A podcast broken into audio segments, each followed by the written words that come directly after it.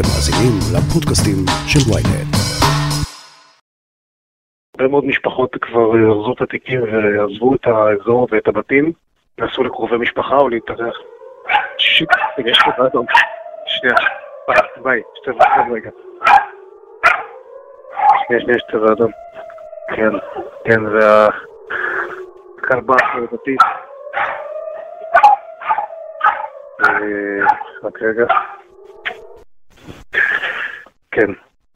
אה, טוב, נשמעו פה פיצוצים ועיוותים. שוב הסלמה, שוב רקטות, אה, שוב מהומות ברחבי הארץ. פרשננו רום בן ישי וכתבנו מתן צורי מן הדרום ינסו לנתח את המציאות החדשה-ישנה. כבר מתחילים. הכותרת, הפודקאסט היומי של ynet עם עטילה שומפלבי. מתן צורי, קח אותנו רגע לרגע שבו אתם מבינים שהרקטות חוזרות שם בדרום. אנחנו מבינים את זה האמת כבר אה, כמה ימים, ככה שאף אחד אה, לא באמת היה מופתע מהסבב הזה שהחל. אה, כל אחד בעוטף עזה יודע שמה שמתחיל בבלוני תבערה ובלוני נפץ מסתיים ברקטות, ואיפשהו בתחושה הייתה שזה אוטוטו הולך להתפוצץ, גם כל האירועים בירושלים וכל מה שקורה מסביב, וזה היה ברור שזה גם יזלוג לרצועת עזה, והנה היום זה קרה. אה, בשעות הצהריים, אחר הצהריים, כבר אה, הבינו התושבים שאו-טו-טו זה הולך לקרות, וברגע שהתחילו לסגור כבישים וגישות למקומות מסוימים, אה, כולם כבר הבינו שאנחנו הולכים לערב מאוד סוער, וכך זה, זה קרה. ואתה יודע, יש איזושהי תחושה באמת של הקלה, כי הדריכות כאן בימים האחרונים היא גבוהה מאוד, ואנשים יודעים שזה הולך להגיע, וכשזה מגיע יש לפחות, לפחות משהו אחד ברור, שאתה יודע שלא צריך להישאר, הרבה מאוד משפחות כבר ארזו את התיקים ועזבו את האזור ואת הבתים, נסעו לקרובי משפחה או להתארח. שיט, יש פה אדום. שנייה, ביי, שתי וחד רגע. הלו. כן, כן. שנייה, שנייה, שתי ואדום. אירוע? כן, כן, והכלבה החרדתית. אה, רק רגע.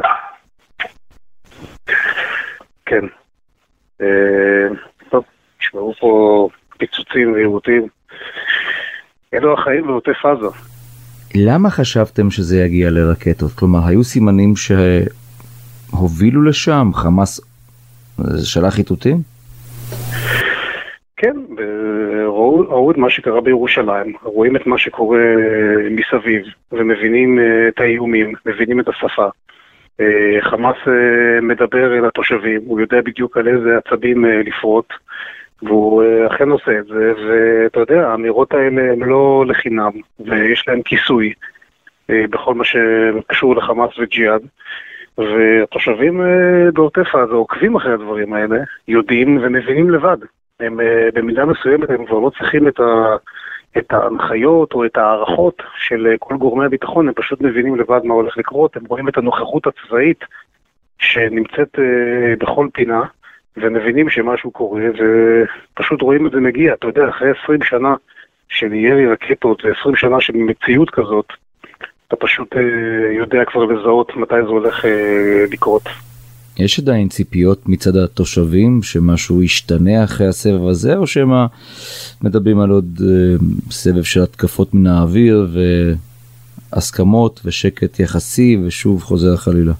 התושבים מבינים שכנראה שמה שהיה הוא מה שיהיה והסבב הזה מתישהו יסתיים אם זה יום אחד או יומיים מבינים שזה ייגמר וכשזה ייגמר לא נגיע לאיזושהי נקודה חדשה של אה, הרתעה או הסדרה מדינית או משהו כזה שבאמת יביא שקט ארוך טווח. צריך להבין שהסבב הסלמה הנוכחי הזה הוא מגיע אחרי שנה של שקט אה, מוחלט בחסות הקורונה והתושבים כבר איפשהו החלימו מעט ככל שניתן מהמצב אה, הביטחוני וכרגע זה פשוט חוזר ובגדול. אה, אבל אין, אין באמת ציפייה שמשהו ישתנה. רצועת עזה כנראה לא תשנה את פניה וחמאס לא אה, יסיט את אה, דרכו לדרך חדשה.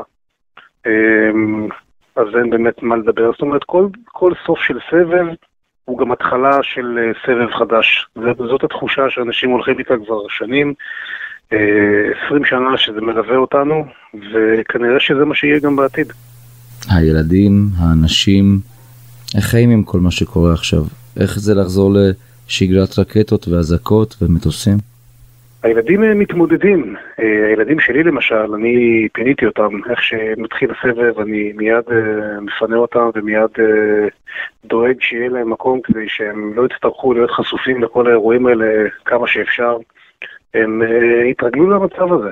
הם יודעים שיש ימים שפשוט צריך לצאת מהבית ולא להיות. אה, וטוב שכך, ויש ילדים שהם גם אה, סופגים את זה מאוד קשה, ומרכזי החוסן אה, מוצפים בפניות וטיפולים שיימשכו, ואתה יודע, הפוסט-טראומה היא לא מהאירוע הנקודתי שקורה, היא מלווה את הילדים לאורך זמן, גם שבועות וחודשים ושנים אחר כך, וזה מופיע בכל מיני תחנות בחיים שלהם, בלימודים, בחברה, בהישגים שלהם, זה משפיע על כל דבר. ופוסט טראומה אה, הוא משהו שמלווה, הוא משהו שקורה אחרי.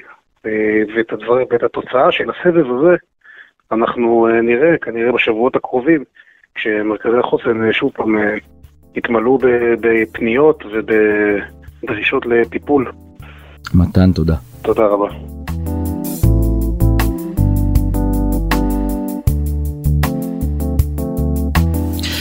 אז רום בן ישי, אה, מן הצד הישראלי בוא נדבר על צה"ל, על מערכת הביטחון, על התגובות של ישראל בתקופה האחרונה. יכול להיות שאנחנו משלמים פה מחיר על תגובות לא מספיק חריפות נגד חמאס? הבעיה היא לא אה, תגובות לא מספיק חריפות, אלא על מדיניות של הכלה שמשדרת כל הזמן, אה, בחייכם תפסיקו. והמדיניות הזאת של ההכלה, גם גורמת לשחיקת ההרתעה, וגם גורמת לזה שהם מרגישים שהם יכולים אה, לסחוט עוד ועוד ויתורים מישראל, וויתורים מישראל מחזקים אותם את, uh, הכוונה היא את חמאס וגם את הרשות הפלסטינית, מחזקים אותם פוליטית ומעניקים להם נקודות יוקרה בעולם הערבי. זה בנוסף לזה שחמאס פתח במדיניות לאחרונה, שבו הוא מנסה להציב את עצמו כמגן ירושלים, ולכן הוא זכאי להובלת העם הפלסטיני כולו. עכשיו, מדינת ישראל, במקום להבחין במגמה הזאת של חמאס, שמדליקה את השטח, מדינת ישראל מנסה כל הזמן לרצות את חמאס ואפילו משדרת סנגוריה עליו, הוא לא מתכוון, הוא לא רוצה, הוא רוצה רגיעה, ונגיד חמאס יורה רקטות, אז אנחנו אה, מקטינים לו קצת את מרחב הדייג. בקיצור, המדיניות ההכלה הזאת, שהיא בעצם, ההכלה היא הימנעות מתגובה אמיתית, היא אה, אה, שמזמינה עוד ועוד לחץ ועוד ועוד תעוזה מצד חמאס, שמשרתת את מטרותיו הפוליטיות ואת מטרותיו האידיאולוגיות.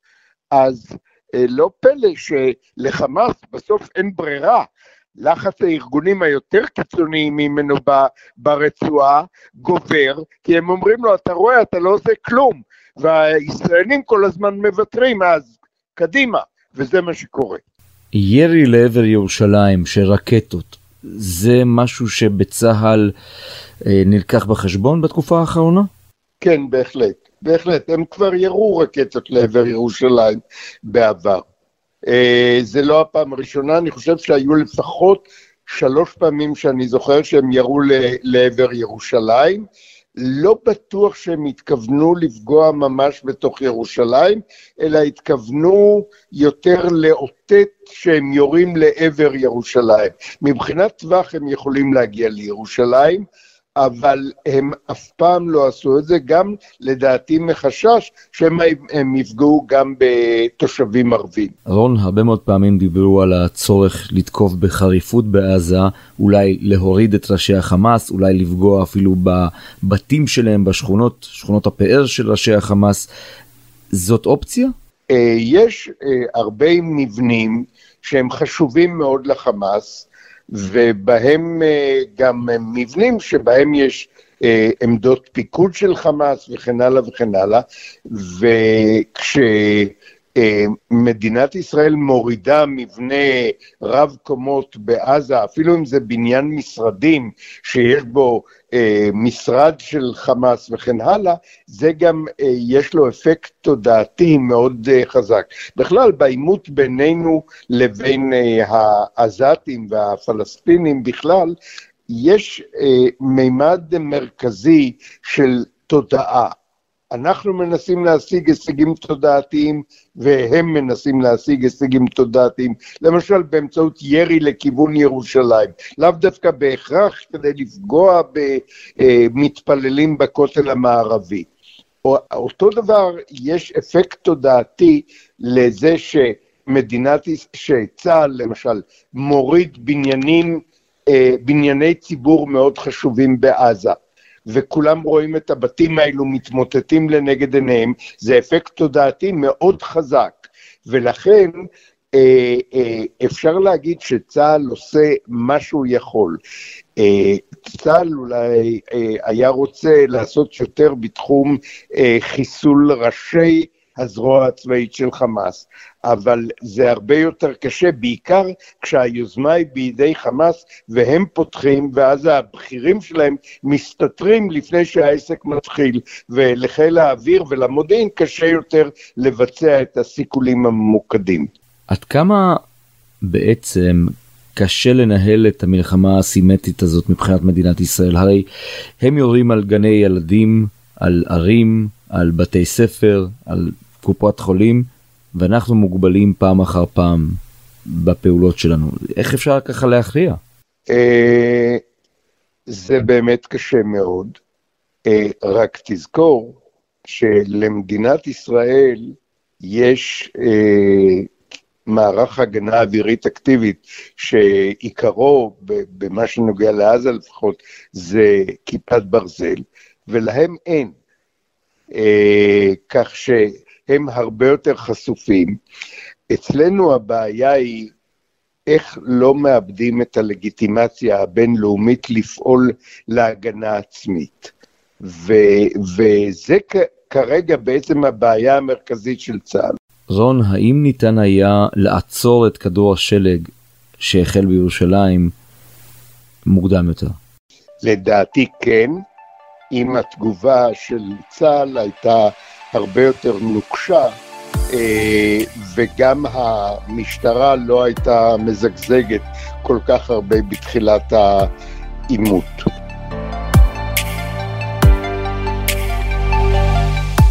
עד כאן הכותרת להיום, אתם יכולים להאזין לנו בוויינט, בספוטיפיי, באפל ובכל אפליקציות הפודקאסטים באשר הן. אם יש לכם הערות, בקשות או רעיונות, אתם מוזמנים ליצור קשר באמצעות האימייל podcaststrudelוויינט.co.il ולפנות אליי ישירות דרך הטוויטר או דרך הפייסבוק.